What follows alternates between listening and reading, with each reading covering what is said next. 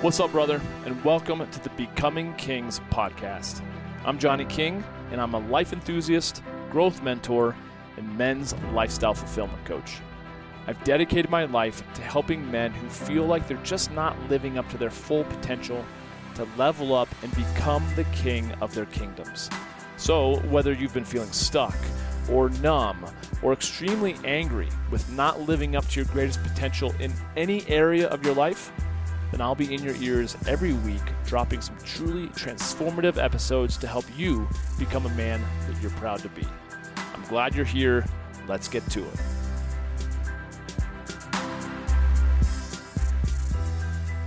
Yo, it's Johnny King. Thanks for tuning into this episode of the Becoming Kings podcast. I am back in the house. And when I say back in the house, I mean my house. I'm home, back from nearly a month abroad in Italy and Greece. And although I didn't sleep a whole lot, uh, I am a little jet lagged. Not going to uh, to lie about that, but it is good to sleep in my own bed, even if I was just tossing turning. And you know, it's interesting because you know it was a long day.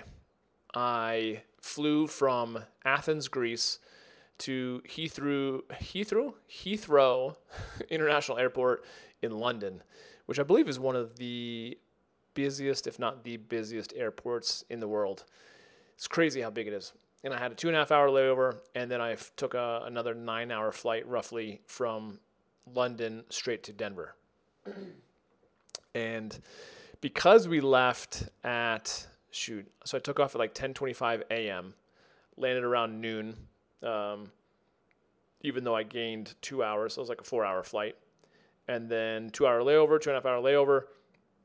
Left at two something maybe two, two thirty three, and flew and arrived in Denver just a mere couple of hours later, five thirty p.m. Except that I gained obviously a ton of hours flying back against, uh, or, or, or I should say, with the sun. And so I was up for 24 hours, and uh, and I'm feeling it. But I was just sitting there sitting there, and I it was funny because I was working on my computer. I had my lap, my uh, my uh, what do you call it, iPad open as well, kind of watching a, a movie in the background, and then I also had the other screen that's kind of in my little you know cabin there, um, it, like, and I just like to have the map up. I like to see where we flew. Like, what's the route? In my mind, I think I always think of like, oh, Europe is just kind of like due east of the East Coast. But it's so not. Uh, the way that we flew from Orlando up to Heathrow when we were going over initially, we flew all the way up the eastern, uh, you know, coast of the U.S. and then up and over, uh, more or less Canada a little bit, just the, the eastern coast of Canada, um, over Greenland a little bit. And that was a very similar uh, flight path to what we took the other day coming home. We flew actually over Greenland and then over a lot more, kind of the heart of, not the heart per se, but over a lot more of Canada, over, uh, or just, I'd say, west of, um, you know, Lake Michigan and the lakes up there, uh, down over Minnesota and Nebraska, and then eventually to, to Denver. And I say all this because even though it's, you know, it's like, okay, yeah, that happens all day, every day. Flights all over the world, flying nonstop. And I was feeling like, yeah, it was kind of a long day. My body felt a little exhausted, and people were like, oh man, that's a long flight. I'm like, yeah. but let's put it into perspective, right? I was, I was doing a little research. The Mayflower, which departed from Plymouth, England, right? on the 6th of September, so not very long, you know, was, this is September, obviously, still 2022. On the 6th of September, 1620, it arrived at Cape Cod on no- November the 9th, 1620, after a 66 day voyage. 66 days. it took me uh, Oh, probably even a lot less. If you if you fly from New York to let's say London, it's usually only like shit six, seven, eight hour flight at the most. and here, here I am, not complaining because I was totally perfectly fine, uh, enjoying my flight. But it was a long flight for sure, especially since I wasn't sleeping. And I landed around like 1:30 a.m. Uh, local time in Greece, so I definitely was feeling it. Uh, but I still was awake and I didn't really sleep a whole lot the whole flight. Just comparatively, 66 days to float, if you will, to make that voyage in boats from England over to Cape Cod back in 1620, right? Um, and I more or less flew, you know, across the country in about three or four hours. Um, and so when I was thinking about, it, like, I wonder, you know, I, have been a fan of the the show Te- Yellowstone and 1883, uh, back in the times of the covered wagon. And I was like, I wonder. I used to know this stuff back in like third and fourth grade, but I'd forgotten, so I looked it up on the good old interweb.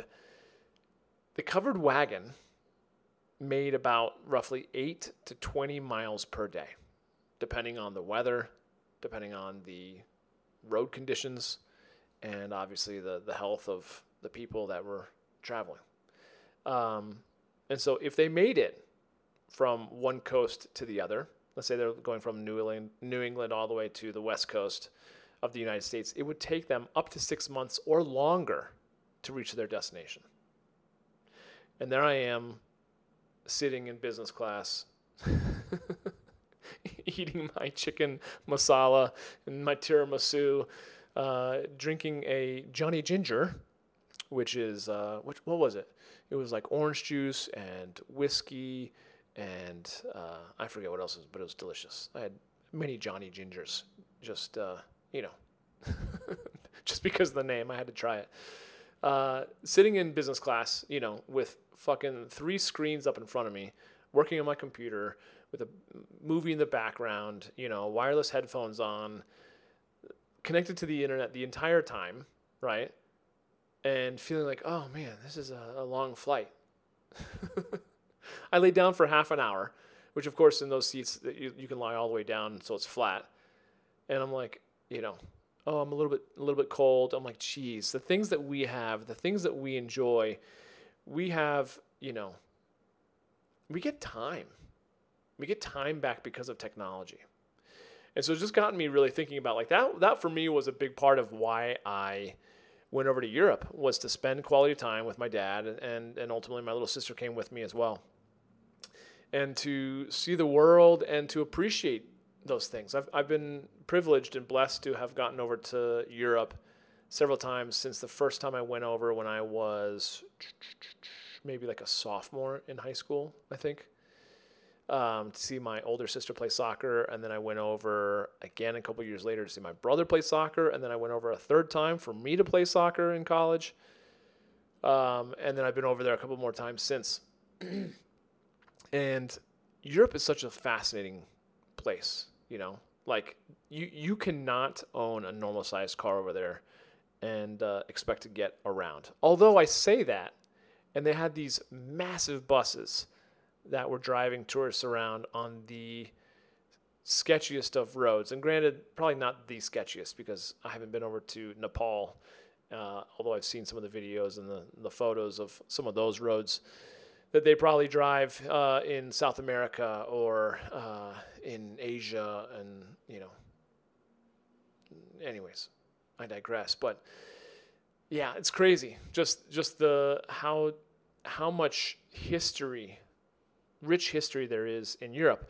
I toured uh, with my little sister Olympia, which is the birthplace of the Olympics, and you know to be walking around in you know whether it be the Acropolis in Greece, Athens in Greece, um, or Olympia, Sparta, like there's there's history there. There's you know ruins stuff like that go back 2,000, 2,500 years, and here in the United States, you know, old is like 17, 1800s, right? It's like a couple hundred years. It's crazy. It's mind-boggling. You know, to tour the uh, the Colosseum and the Forum in Rome and just to hear about how the city of Rome is more or less cities built on ruins of previous cities and civilizations. And it just it's just to me it's it's fascinating. And it makes me feel at times very um, insignificant in the sense of like, man, across the the expanse of human history, like our our individual lifetimes are but a blip, right? And yet, the things that men have engineered and built and put themselves into and everything else, because I just love history and architecture and art and everything else, it's just fascinating. So for me, uh, and I saw, spoke about it in my last podcast, is like there's just so much uh, beauty when it comes to traveling overseas, and it really does also make you appreciate potentially where you live, especially if you live in the U.S., which it certainly does. Like I said, I enjoy sleeping uh, in my own bed, um, and yet at the same time, that can get boring. And so I I really enjoy the uh, the variety, the excitement that comes with traveling. And you just have to be flexible. You know, my little sister and I went to go grab a train. We wanted to go up this gorge in Greece. It was on, on our last day. And we get there and she's like, Yep, there's actually two two tickets left. I'm like, awesome, let's get them. And she's like starting to like plug it away. She's like, oh wait, shoot, someone just bought it online. There's only one ticket. And my little sister and I look at each other like, damn it. So we're like, oh, that's okay. And the more we thought about it, I'm like, I was like, you know what, Molly, go. I'll take the car. I'll drive up there. Let's just get a round trip, and then I'll bring the train back down. And so when it comes to like traveling internationally, uh, traveling domestically for that matter, like shit's gonna happen. Flights are gonna get canceled. Uh, things are gonna, you know, obviously transpire that out of your control but I think comparatively speaking, to to the the times of yore, back uh, when it took six months to you know take a covered wagon across the United States, or it took 66 days to sail from England to Cape Cod. We don't have a whole lot to uh, to complain about, but of course, we don't have that perspective in the forefront of our minds very often and we get frustrated when the internet doesn't work when we're flying at 36,000 feet, right? I get it. But there is a lot to be said about focusing on what it is that we ultimately want out of life. And I, you know, I always harp it. And if you're a longtime listener of the show, you, you get what I'm saying. It's like, man, life is short. Life is really short. And uh, you've got to focus on whatever it is that you that you ultimately want. And for a lot of people, uh, they don't know what that is. They really don't know what that is because they don't take the time. They're constantly distracted by life and by the uh, the distractions, the notifications, the uh, demands upon their their lives, and it made me start thinking of uh, like a quote that's found, well, let's just call it more of an excerpt rather than a quote, that comes from David Deida's The Way of the Superior Man, which, if you haven't read it, read it, put it on your, your reading list. But I'm going to read this to you because um, I think it has a lot to do with, um, you know, slowing life down, focusing on what really matters, cutting out all the things that are distractions. Because even when I was over in Europe, and God knows I loved so much of it, there were times that I was bored you know, there's times that I was bored because I didn't have my normal distractions that I have here at home. I didn't have my friend group. I didn't have all my sports. I didn't have all the things that I do here in town. So, you know, sometimes that stuff can be uh, frightening even when you are left with your thoughts and your thoughts alone. Because for a lot of us, we spend time, even maybe even like listening to a podcast like this, distracting ourselves or turning on something to fill our ears rather than just sitting in silence with our thoughts. And we're scared of what's to come up. So let me read this to you from, uh, yeah, The Way of the Superior Man by David Deida. it reads Austerity means to eliminate the comforts and cushions in your life that you have learned to snuggle into and lose wakefulness. Take away anything that dulls your age. Your age? I'm sorry, your edge. Hold on, I'm making this bigger so I can read it. Fuck. Let me start over. shall I? Okay. Austerity means to eliminate the comforts and cushions in your life that you have learned to snuggle into and lose wakefulness. Take away anything that dulls your edge. No newspapers or magazines, no TV, no candy, cookies, or sweets, no sex, no cuddling, no reading of anything at all while you eat or sit on the toilet. Reduce working time to a necessary minimum. No movies, no conversation that isn't about truth, love, or the divine. If you take on these disciplines for a few weeks, as well as any other disciplines that may particularly cut through your unique habits of dullness, then your life will be stripped of routine distraction. All that will be left is the edge you have been avoiding by means of your daily routine. You will have to face the basic discomfort and dissatisfaction that is the hidden texture of your life. You will be alive with the challenge of living your truth rather than hiding from it. Unadorned suffering is the bedmate of masculine growth. Only by staying intimate with your personal suffering can you feel through it to its source. By putting all your attention into work, TV, sex, and reading, your suffering remains unpenetrated and the source remains hidden. Your life becomes structured entirely by your favorite means of sidestepping the suffering you rarely allow yourself to feel. And when you do touch the surface of your suffering, perhaps in the form of boredom, you quickly pick up a magazine or the remote control. Instead, feel your suffering, rest with it, embrace it, make love with it. Feel your suffering so deeply and thoroughly that you penetrate it and realize its fearful foundation. Almost everything you do, you do because you are afraid to die. And yet, dying is exactly what you're doing from the moment you are born. Two hours of absorption into a good Super Bowl telecast may distract you temporarily, but the fact remains you were born as a sacrifice, and you can either participate in the sacrifice, dissolving in the giving of your gift, or you can resist it, which is your suffering. By eliminating the safety net of comforts in your life, you have the opportunity to free fall in this moment between birth and death, right through the hole of your fear into the unthreatenable openness, which is the source of your gifts. The superior man lives as this spontaneous sacrifice of love. And as I said, that's David Deida. The Way of the Superior Man, a spiritual guide to mastering the challenges of women, work, and sexual desire. To me, that really resonated when I first read that because, you know, like I said, that's what I experienced a little bit. I, I experienced boredom and it's easy to grab your phone. It's easy for me to grab my phone. Let me just speak in the first person. Grab my podcast or my uh, iPad, my uh, my book, whatever, right? Um, music, just to distract myself from those thoughts.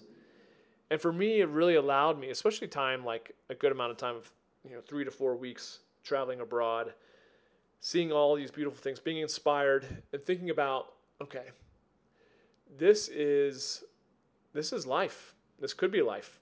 And life continues to happen around the world every single day with billions of people.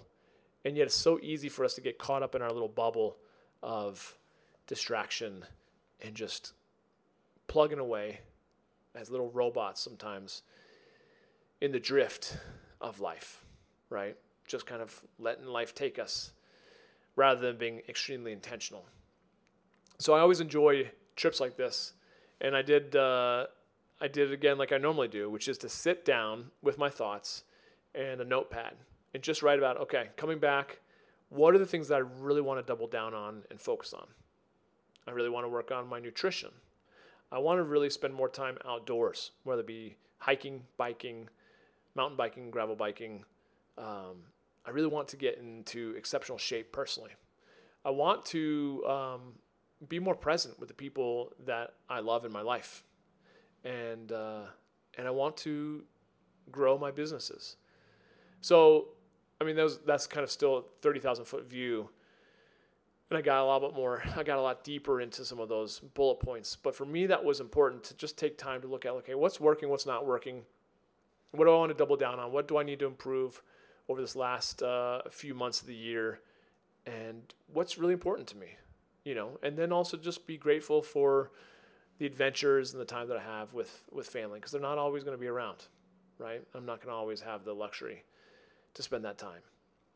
So, I hope you got something good out of this episode.